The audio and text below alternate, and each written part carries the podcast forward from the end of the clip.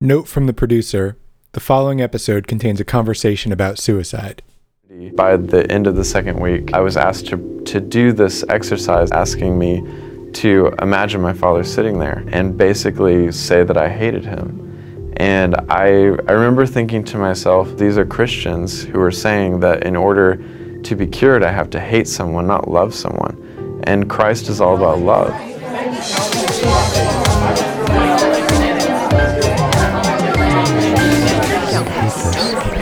You're listening to Don't Repeat This, a podcast where we discuss the topics you're not supposed to bring up at the dinner table. I'm Vicky. I'm Gail. And Nate is, um, well, he's busy mourning the passing of John Wick's dog. First dog. so, um, Gail, what are we talking about today? We have a guest, right? Yes, we do. And I'm very excited to get to this story and get into introducing our guest. But first, I just wanted to say, Vicky, I know you and uh, Mike together last night watched um, The Miseducation of Cameron Post. And I know Nate and I had watched that. And we had also both previously watched the other movie on gay con- gay conversion therapy, which is our topic for the day. This is what we'll be talking about on our podcast. But you had, uh, we had also watched Boy Erased. And so you had a chance to watch both. So did we. What did you think as you were watching it? Did you have any thoughts, things that popped out? I really enjoyed the movie. Um, I thought it was really relatable. I felt like the story, um, you know, it it was heartbreaking. Obviously, there's a lot of things that were shocking and um, very quite honestly disturbing for me. But um, I thought that they it was presented in a way where it really made you feel like empathetic towards the main character. Um, and for Mike and I, that was our first experience seeing um, any sort of depiction of conversion therapy. We'd heard about it before, um, but you know, coming from a Catholic background, it's not something that we're really that familiar with. I don't know um, of anyone in my own life who has experienced it. And so um, I thought I thought the movie um, did a pretty good job um, as an introduction to the subject. Yeah, I thought so too. I mean, I don't have any direct personal experience either going through that or knowing anyone I who went through it, but I guess the topic for me today was really one that I wanted to get into and was interested in um, because I was a youth pastor in an evangelical church where um, I don't know of a camp we sent any kids off to, but I do know that this was a topic that was really important. Um, my daughter also uh, came out to me, and uh, one of her first questions to me was, "Mom, am I going to hell?" And I, w- I remember just feeling like so um, stunned that that was the first thing she said after telling me that. And i was like i've never said she's going to hell uh, like i've never ex- like given that view.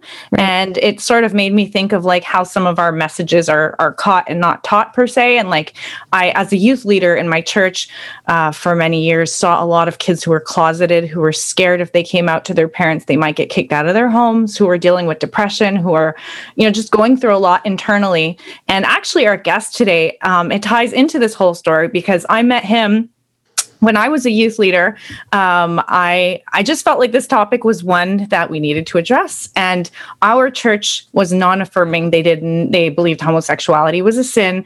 And uh, I was looking for someone who wasn't straight who was willing to address this topic, and in a way where my church would allow me to bring him in, uh, would allow me to bring someone in who could address this. And my goal, my main goal at the time, because I wasn't affirming, uh, at that point, thankfully, I did become affirming before even my daughter came out to me, which is I'm thankful for. I'm thankful for timing and things. Um, but I still the damage. She grew up in an evangelical church. I saw that. Um, but Brian, when I when I invited him to come in, uh, I really was hoping because I knew he had a position at the time, and we'll get into his own journey, and I'm looking forward to him sharing that. But at the time, he had a position my church could allow him to uh, or accepted him uh, to come in and give because he he wasn't affirming at the time, and he was. But I knew he would present uh, my youth with an example or his own life story and put a face to the idea that this is not an easy thing to grow up gay in a church and to to teach my kids empathy. Um, but you know, we're specifically zoning in today on the topic of conversion therapy. And I know for Brian, um, I'll just start off and introduce you, and you can explain, you know, what I've seen you uh, speak out on when it comes to this topic. But welcome to our show, Brian. Thank you so much. It's a much. pleasure to be here. Thank you. Thank you so much for joining us. Um, I'm not even sure where to begin with your story and how do we how would you like to intro into us and and introduce yourself into the world of first of all okay here's my question. How many evangelical churches did you go around and were you asked to share your story in? Because I know you were a popular sought after speaker um, at the time. I I don't know how many total I did. I know that in my busiest year I had uh, 80 speaking engagements so wow. uh, that was like more than once a week. I was somewhere sharing my story. Wow. Um, and that that went on to, you know, I ended up doing documentaries on television. You can actually, um, I cringe now knowing this is forever on the internet. But if you go to the National Film Board, you can see the documentary that they did on me uh, as um, called "The Cure for Love." Um, I was on um, the the Strombo show. I was interviewed, you know, nationally on news programs, um, and uh, won the 35 uh, one of the 35 Christian leaders under 35 award in Canada, and you know was was pretty well known for my story and my stance. Yeah, so. So, a lot of evangelical churches wanted to get you in because you took a stand that was palatable enough for it to be okay for you to talk about the topic. I know in my church, when I got you in, I had a, a, a leader in my church, a parent, a parent and a leader, um, messaged me a Hoover Dam simulation of it breaking to tell me like this was a terrible thing I was doing mm. to bring. Like it was controversial. I'm guessing right. other churches you came into, there's probably tons of stories with how much, even though you were unaffirming at well, the time. That was the thing. Even as someone who had a very conservative theology at the time and had a very um, as someone who was in many ways the best case scenario that they could look for on this topic. Um, I was the poster child for everything they wanted a speaker on this to have. I was still, it was very controversial to even bring me in there and speak. And um, that feeling of begging people, please just to let me tell my story to it was never, I never even felt at the height of my popularity that I could go wherever I wanted. I always had to beg and fight to be given a voice there. And I was only allowed to speak because I so fit everything. um, I think the fact that I was married to a woman made it safe for me to speak. And so I had a privilege in a lot of ways where I was able to speak in places where other people couldn't speak um, just because of some of the circumstances of my story, I was seen as safer. But even in the midst of that, I was always controversial and never safe. I mean, I know one of the, the things that you did for me as a as a youth pastor, but it, it helped on my journey was uh, and I found it quite interesting that you managed to bring it in, and maybe it was in our question and answers at the end.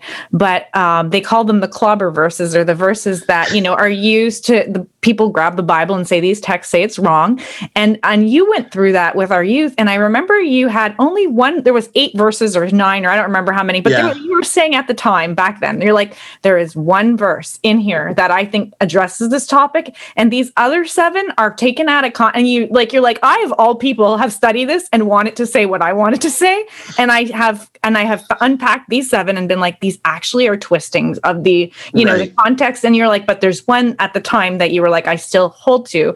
And that that was the reason why you were still unaffirming. And what's interesting, mm-hmm. and I I feel like adding this in and throwing it in because it's an important detail. One of the reasons I became affirming actually was you posting online um, a bit of what changed your mind on the whole scenario. Right using a text from scripture uh, that ended up really uh, driving home the lens of how Jesus would be and what would be important to God. And the story you gave in the passage and the way you broke it down was eye opening for me. And just, I just wanted you to know and to say one of the reasons that I've changed my position and I cared. I was uh, at the time evangelical, very, I claimed to a position of inerrancy when it came to scripture. And that was super important to me that you could use the Bible in order to you know, uh, change my mind on anything. You had to take it from scripture. So you taking the time to break that down was so uh, important for me on my journey. Um, mm-hmm. But I know that when you came into churches, the fact that you held to at least that one out of those eight clobber verses was, yeah. you know, probably a part of why you were allowed to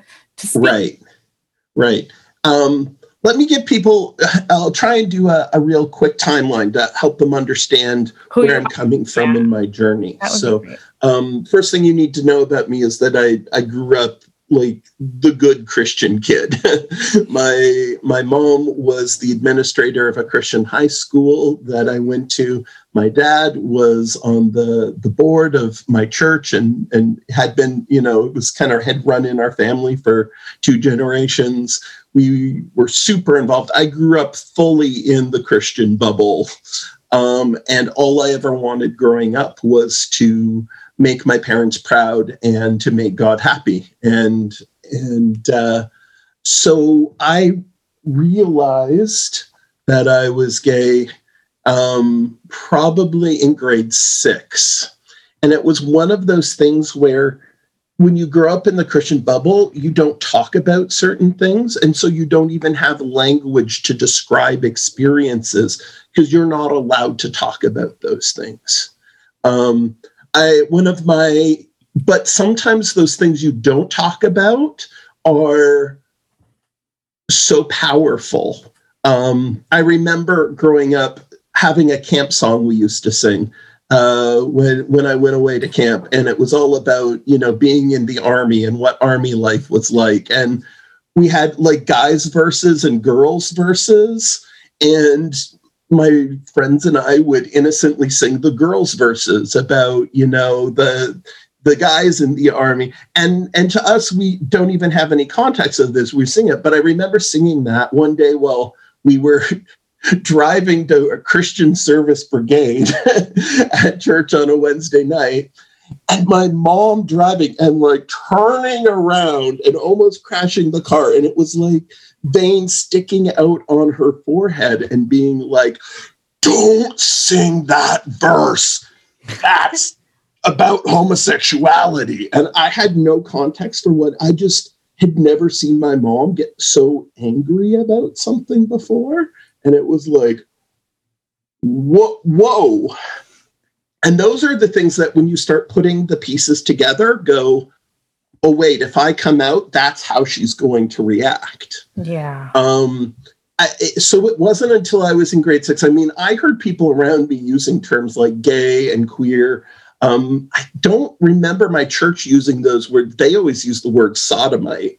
Oh my um, God. Sorry. And so remember looking up the word homosexual in the dictionary because I didn't even know what it meant and reading it one day at school and being like, oh, that's me. Hmm. And going, okay. And so, because sodomite was the word that we used growing up in my church, my frame of reference being, you know, 10 or 11 years old was I am the person that God hates so much that he would nuke an entire city to get rid of. Mm. Um, wow. When you're the good Christian kid from a good Christian family, that kind of self identification is so devastating to yourself. You will do anything to, to try and get rid of that. Um, and so when I came to that realization, this was, I mean, if if I had been told I had cancer and was going to die, that would have been a much easier thing for me to face than realizing I was gay because if you die, you go to heaven, but if you're gay, you get you burn in hell for eternity. And and the shame to my family would be so powerful. Um, so I spent several years just praying for God to please make this go away.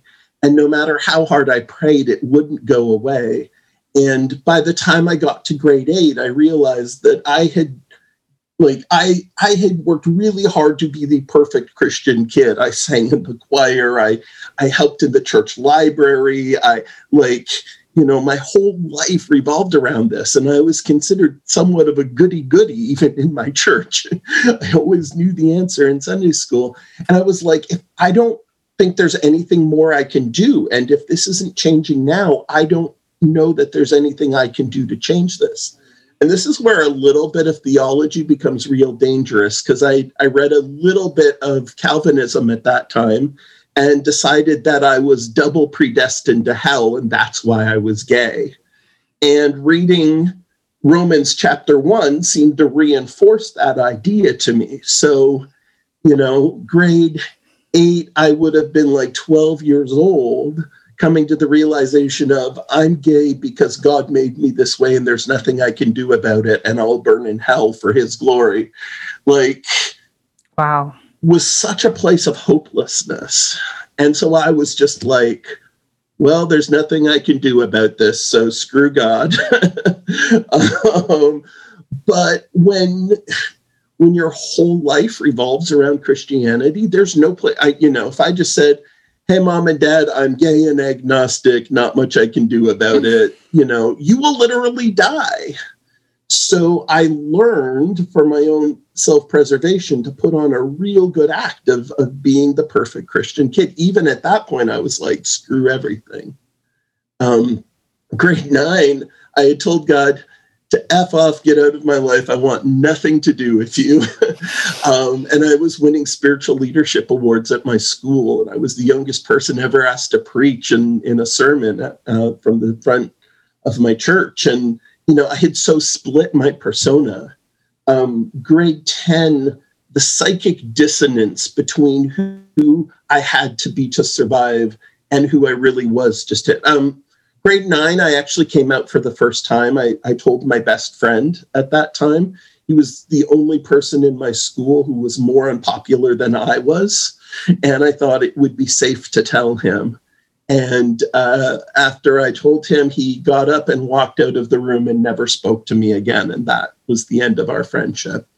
Um, and then he gathered a bunch of other kids and they dragged me behind the gymnasium of my Christian high school and kicked the living crap out of me until I told them I was just joking and wasn't really gay. And what I learned at that point was that if I ever came out, I would lose my friends, um, lose my family, lose my. I went to a Christian school. I'd be expelled from my school. I, I was very sure at that point that I would be kicked out of my house. I would lose literally everything. And I remember going home with bruises and my mom asking what happened. And I couldn't say anything because if I said why I got beat up, then I was afraid I would be expelled from my school and kicked out of my house. That level of powerlessness, you know, extended over long periods of time just really shapes you. And by grade 10, I was actively suicidal. Um, and and one day, I my parents were off at at Bible studies or church events, and my brothers were playing sports like the good straight people, you know, they were supposed to be. And I decided I was going to kill myself. And uh, and as I was getting ready to, I filled up the sink with hot water. I had a sharp knife ready, and the phone rang. And uh, I went to answer the phone, and there was no one there.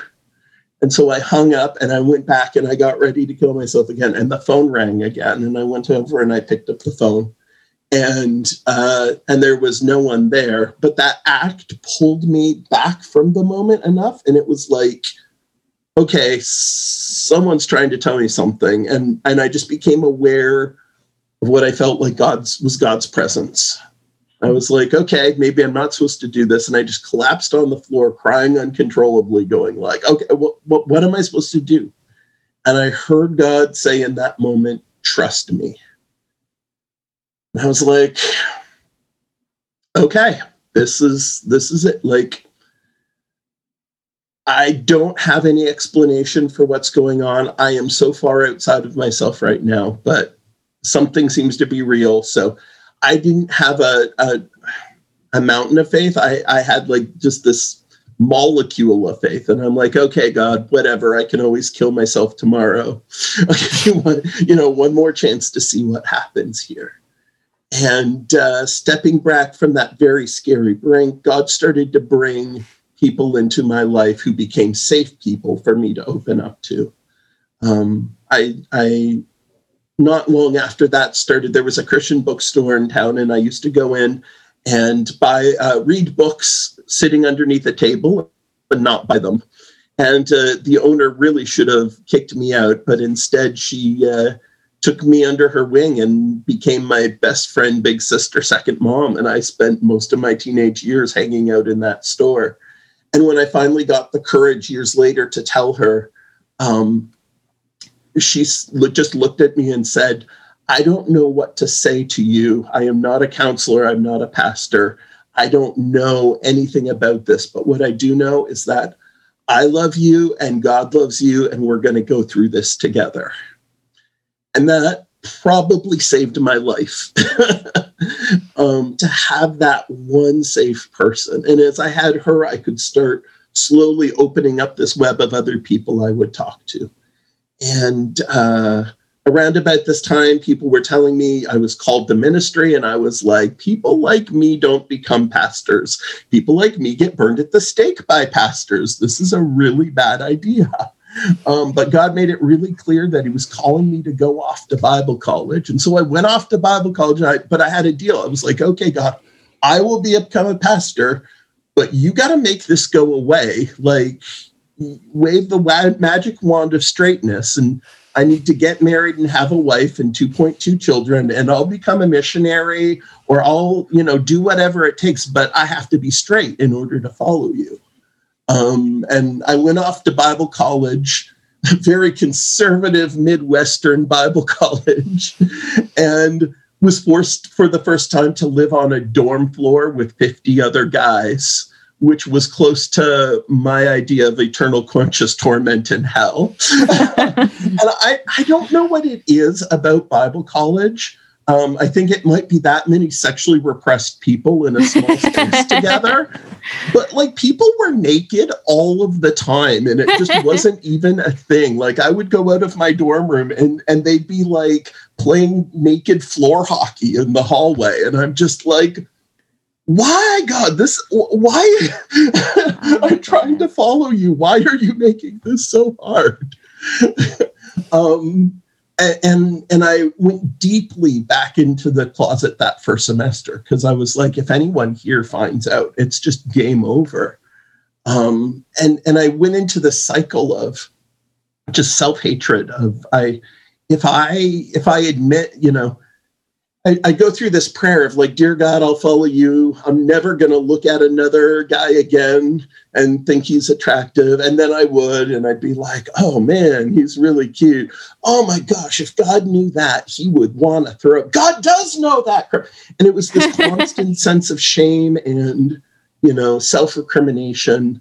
Um, and then one day, we had this kind of charismatic revival that had been hopping from Bible college to Bible college. And it it came to our school and there was this whole movement where we were having like special meetings every night and people were coming forward and confessing sin in front of the whole school and throwing away their, you know, cassettes and CDs or magazines or whatever they thought were worldly and and someone got up in front of the whole school who was a very well-known student on students council and said like i struggle with homosexuality and i'm trying to follow jesus and i don't know what to do.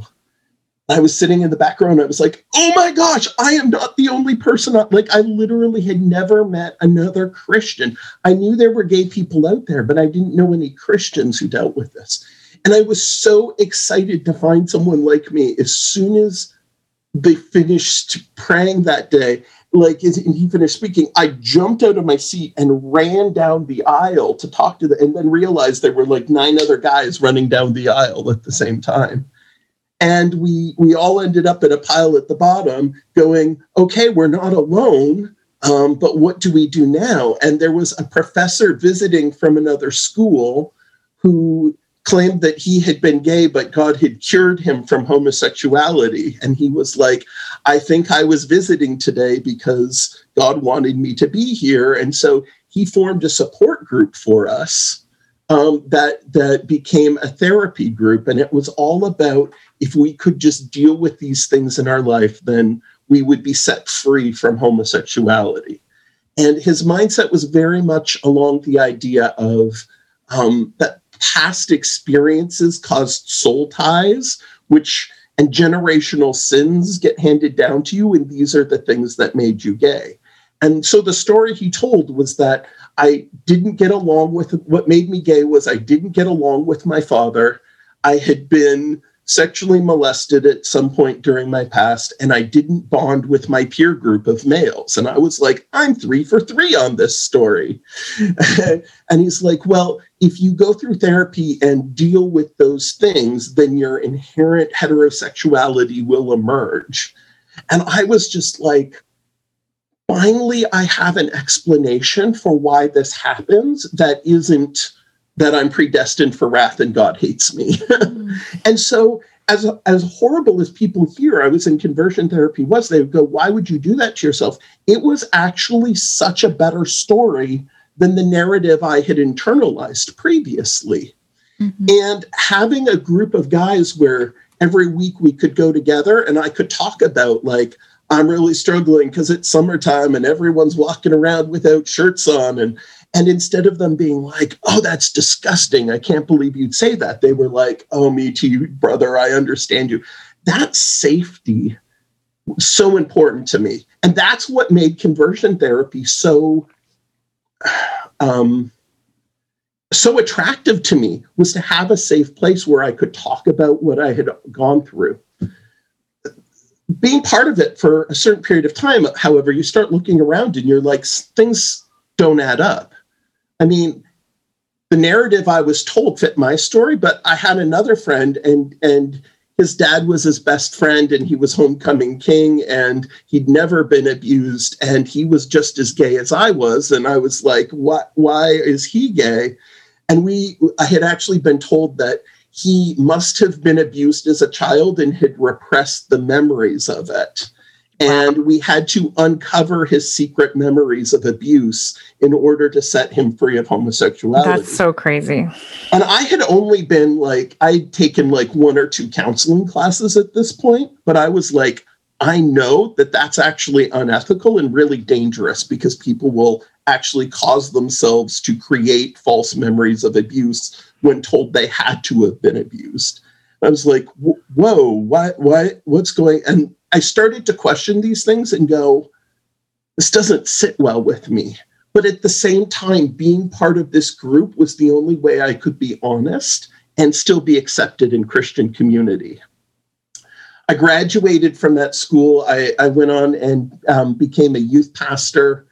But this the this hiddenness of having to pretend that I was straight and not talk about being gay was was really damaging to me. And so i kept finding myself in situations where god put me in places where i shared my story to be honest. And every time i did it there was this outpouring of attention in the christian community and people coming around me and loving me in, in wonderful ways.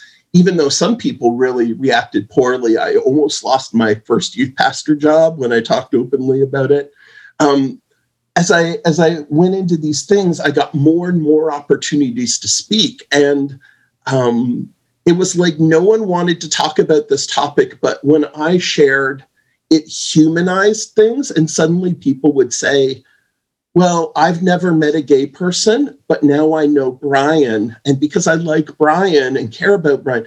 And so the entire time I was speaking on this, I was doing it because my basic message was gay people should not get into sexual relationships. They they have to be single and celibate to follow Jesus and to be accepted in the church. But if they do those things, you should treat them with respect and not treat them horribly. The fact that I had to argue just for that baseline, my whole time there, I was just arguing with maybe we shouldn't beat up gay people. Like, yeah. I don't know what it's how to express what it feels like to spend your whole life arguing that made, you know, and it to be a controversial thing that you shouldn't have to get beat up as a kid. Like that people shouldn't throw you out of your house, that people shouldn't kick you out of their community. Like I, I, felt like I was asking permission to um to exist my whole life. And as I shared the story, I think there was this hunger for people who knew that those reactions weren't good, but they couldn't make those spaces of saying, we're going to accept gay people. So, so we're going to do this. So my position became that in order to follow Jesus as a gay person, maybe conversion therapy isn't going to work and it's not going to turn you straight. And, and I was pretty clear about that before I started working in public ministry that, that it you know, we can't make you straight. There have been a lot of groups out there that told you you could become straight. And I was like, I don't think that's true. But you you have to be single and celibate or um, or be able to function within a heterosexual married relationship in order to, you know, to, to make this happen, um, to be acceptable in the community. As I taught that and as I gave these viewpoints, because I was arguing for that, people were like, okay, he's the safe person to speak on that.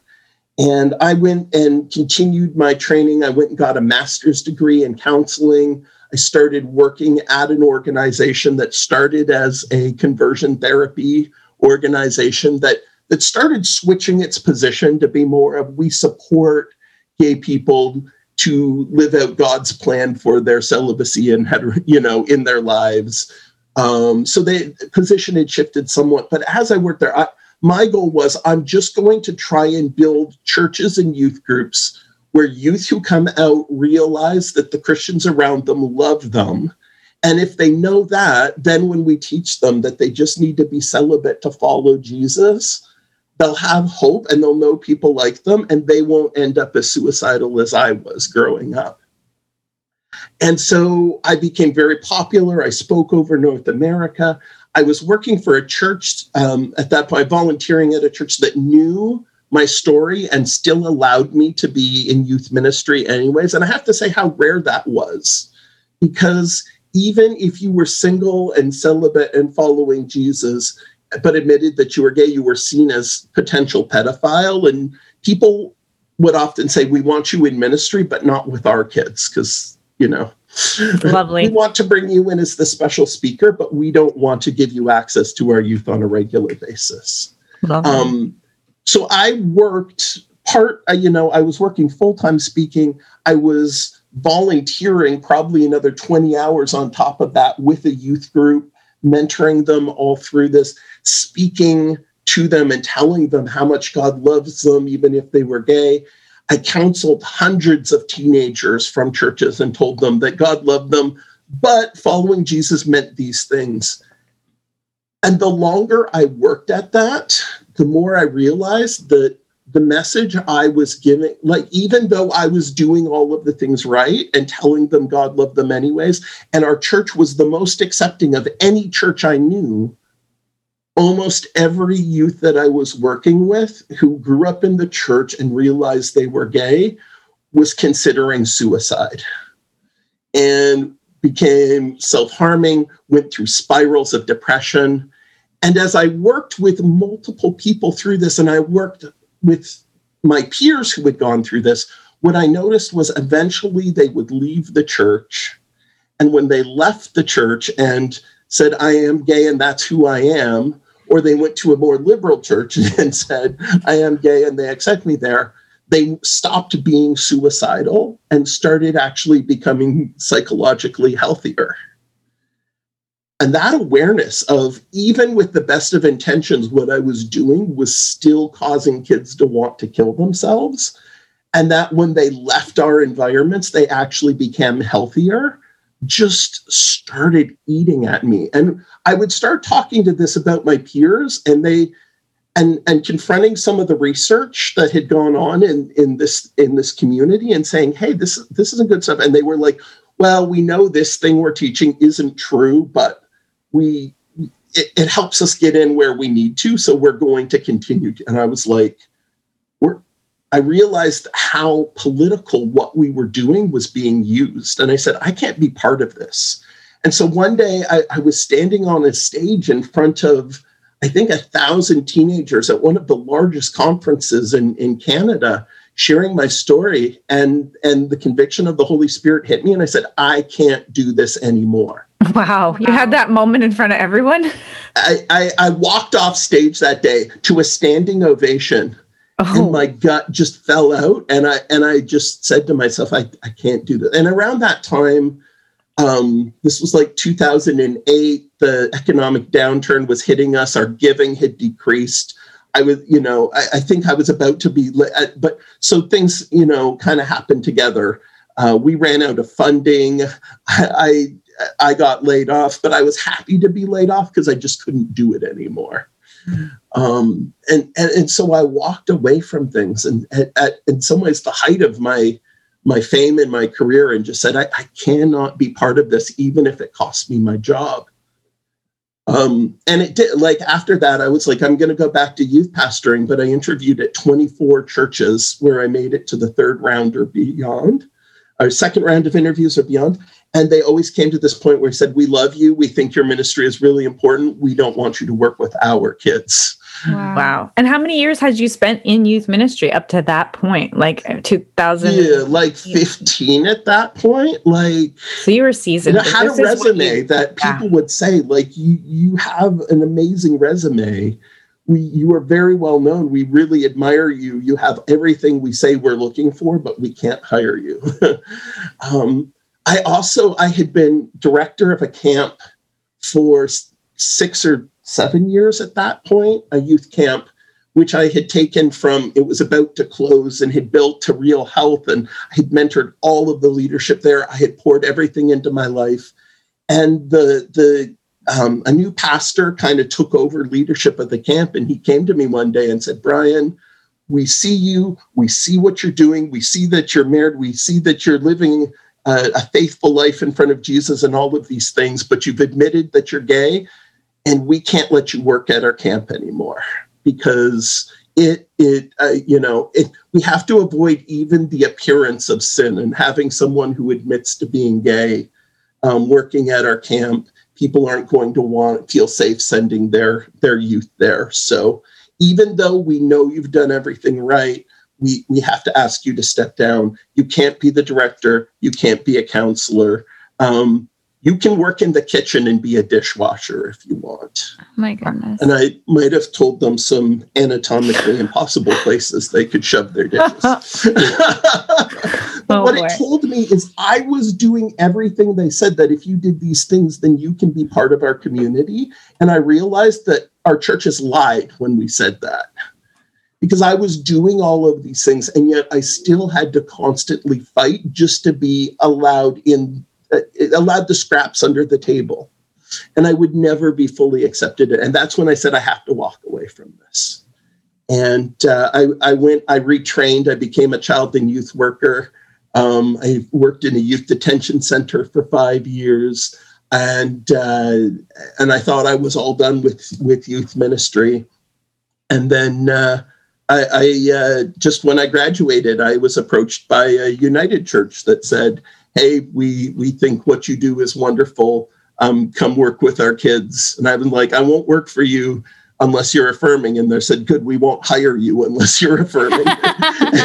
and, uh, and, and so I've been working in youth ministry for the last five years, building a safe place where LGBTQ2A plus youth could come out and be themselves and be told that God loves them. And it's been an amazing experience for me. The the thing that really the turning point for me was number one realizing that the church was lying when it said if i hit these impossible goals you know if i just just live this way then they would accept me and having counseled hundreds of youth i never saw one where those things were actually true for them the other thing was i was sitting in church one day and the pastor was preaching from matthew chapter 12 and it was the story of Jesus and the disciples going through the grain, uh, the grain yard, and the This is the story. This is the story you told. Grain And that and changed. it. Yeah. Yeah. And the Pharisees see this and go, "Don't you know that it's unlawful to pluck, you know, to pick grain on the Sabbath day?" And Jesus had a choice here. He could have said, "That's not against the law. That's one of the extra rules that you added on top of the law." So instead, Jesus doubles down and goes for an example that was clearly against the law. And He's like, remember the time when David and was was running from Saul and was starved, and the only food in the tabernacle was the showbread, the showbread which was sacred. You know, people messing with stuff in the temple were killed all of the time by God, and the priests gave him the showbread to eat.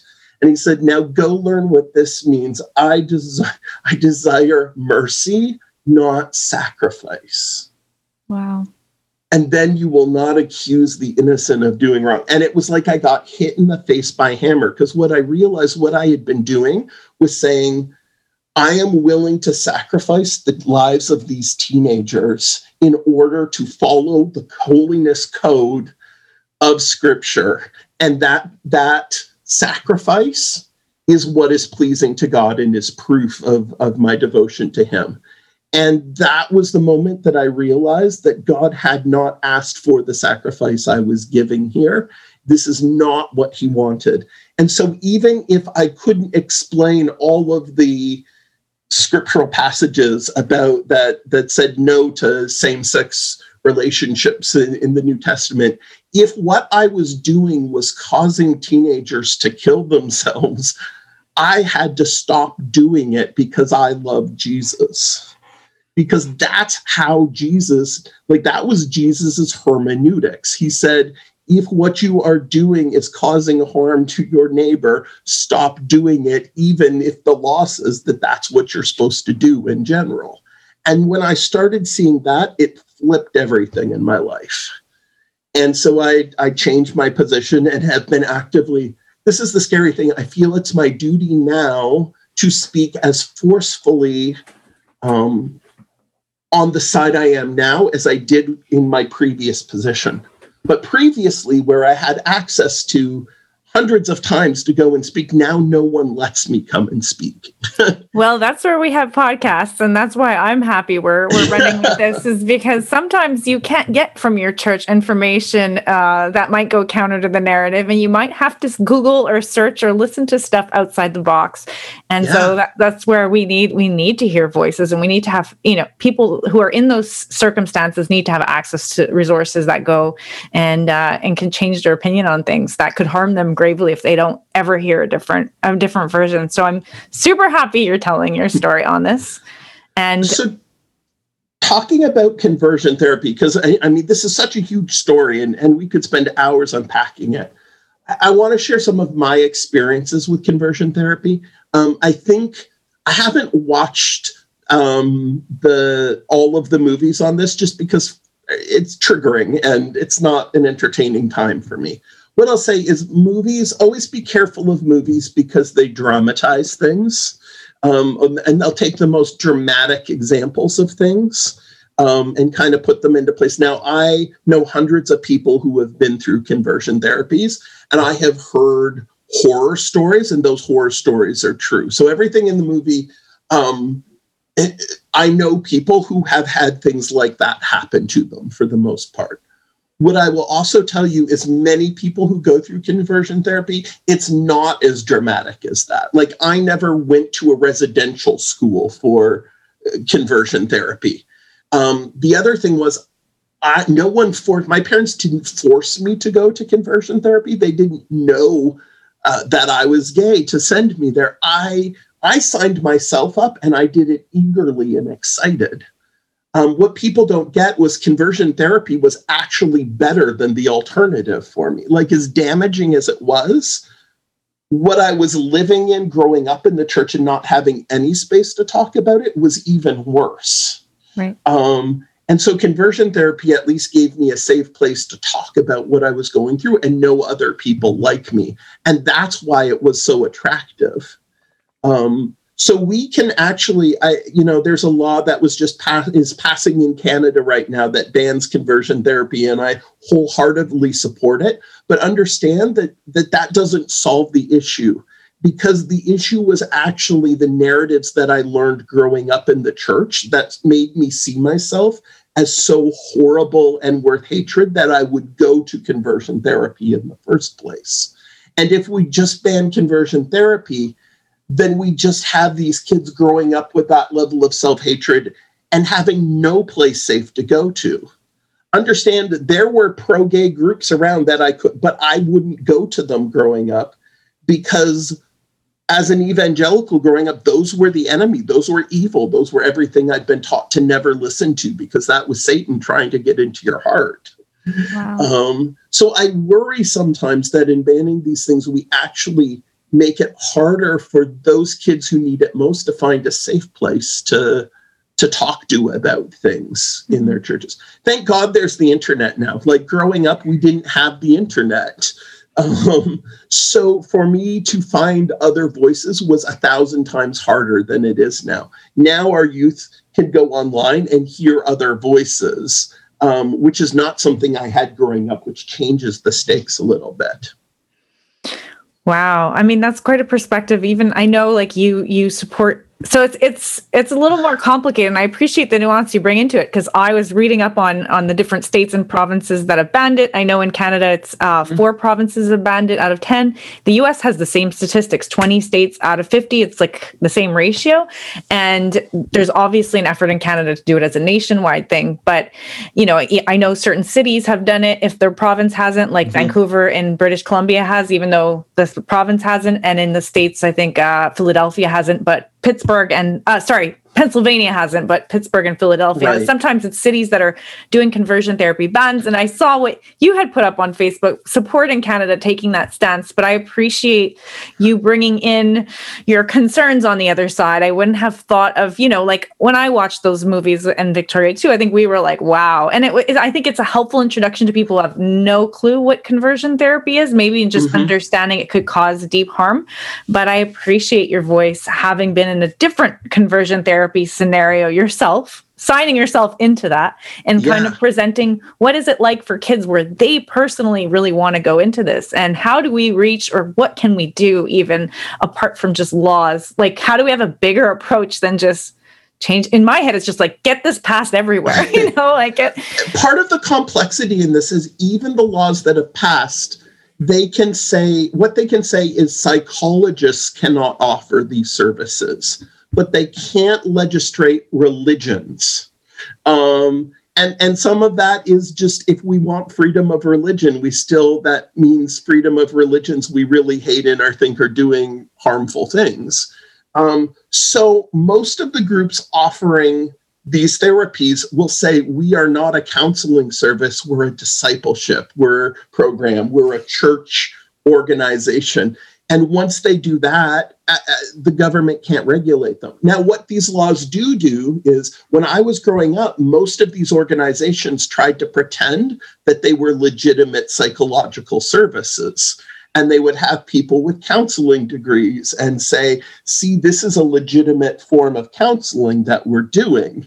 Um, that is, I don't know of any organizations that can still do that because these laws have, are largely saying no, if you know, every legitimate psychological organization says this is harmful and you can't maintain membership in them if you are, you know, doing this kind of work. But um, Christian, you know, Christian groups can call it discipleship and they can't really stop you from doing it. Um, and that's the hard thing.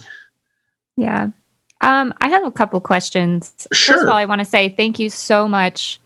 Um, I thought for telling your story, I thought it was really beautiful. Um, I'm glad that it has a happy ending. It seems like um, we all kind of have that common thread of you see um, church, home church kind of vibe, and um, I'm really glad that you know it worked out for you. Um, mm if you could go back in time and meet a younger version of yourself, which version of yourself would you want most to speak to and what would you say to him? It's really complicated to do this because I, I read way too much science fiction, and you're like, they, they always have, they go back in time and they're going to change this one thing for the best of intentions. And then you know the the the butterfly wings chaos theory that causes a tornado and it has Okay, okay. unintended things and you end up erasing your your parents Yeah. meeting by accident Ignoring that that potential loophole. like part if, of me wishes I could go back to grade six me and say, "You're okay." Yeah. Um, you you don't have to do this. Like like even though you're gay, it's going to be all right. I, I mean, I wish I could go back to grade 10 me who was suicide.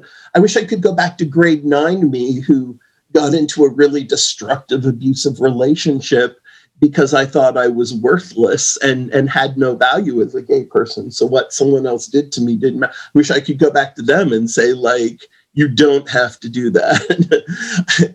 I, I wish I could go back to Bible college me and say you have other options. Even though I love like everything about my job and working with youth, um, I don't know. It's it's it's it's hard at any point. If I said something, how would that shift other things? I I don't know. But what I what I want, what's easier for me to say is, you know, I'm constantly meeting this generation's versions of me every day. yeah. And all I continue to tell them is you don't have to change for God to love you, and that there are more voices than just the ones you know right now. Wow. Um, the International Rehabilitation Council for Torture Victims, as well as the United Nations and lots of other organizations, have said conversion therapy is, in fact, torture. Yet, um, neither the US or Canada has, as of this moment, instituted a nationwide ban on the practice. Um, as someone who's experienced conversion therapy first firsthand, why do you think that is, and what's the disconnect there? And I know you've already spoken about this a little bit, but Can I add in a few groups? Practices opposed by the American Academy of Pediatrics, the American Medical Association, American Psychological Associ- Association, Human Rights Campaign. Like, there, yeah, I just wanted to add what you were saying, Brian, before. Everyone, it's Every legitimate group opposes it. yes, And it's weird because sometimes when a legitimate group opposes it, a small splinter of them will break off and form another organization and make their name very similar and then put out things that make it sound like what they're doing is legitimate.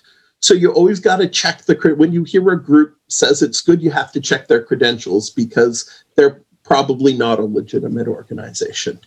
Um, I, I will say this: I oppose any through any therapy that someone is forced to do. Like therapy always has to come from consent.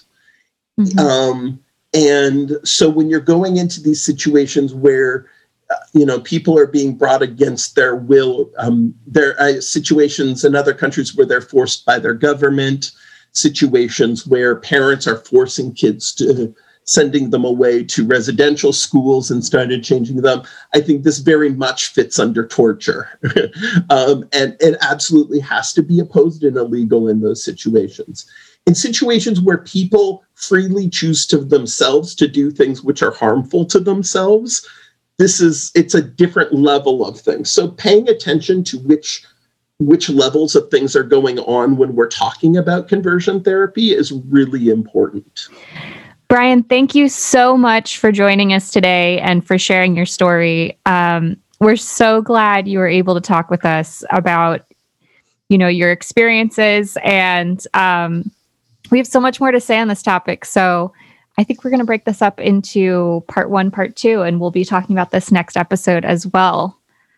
Um, so I think that does it for today's episode. Thank you guys so much for listening. If you haven't already, please subscribe to the show on your favorite podcast app. And if you don't have one yet, head to don'trepeatthispodcast.com to see a full list of all the apps we're available on. Share the episode with your friends and family, rate and review us on iTunes. Extra points if you give us a five star review. Um, I'm, I'm serious. If you don't like us, you don't need to rate us. We're good Yeah. with it. You can just scroll on by. exactly. um, and you can follow us on social media. We're at Don't Repeat This Podcast on Facebook and Instagram, and at Don't Repeat Pod on Twitter. On behalf of my esteemed co host, Gail and Nate, I'm Vicky, and this has been Don't Repeat This. So, while it may or may not be a good idea to repeat this stuff at the dinner table, let's all work together to not repeat these historically bad decisions going forward. Thanks.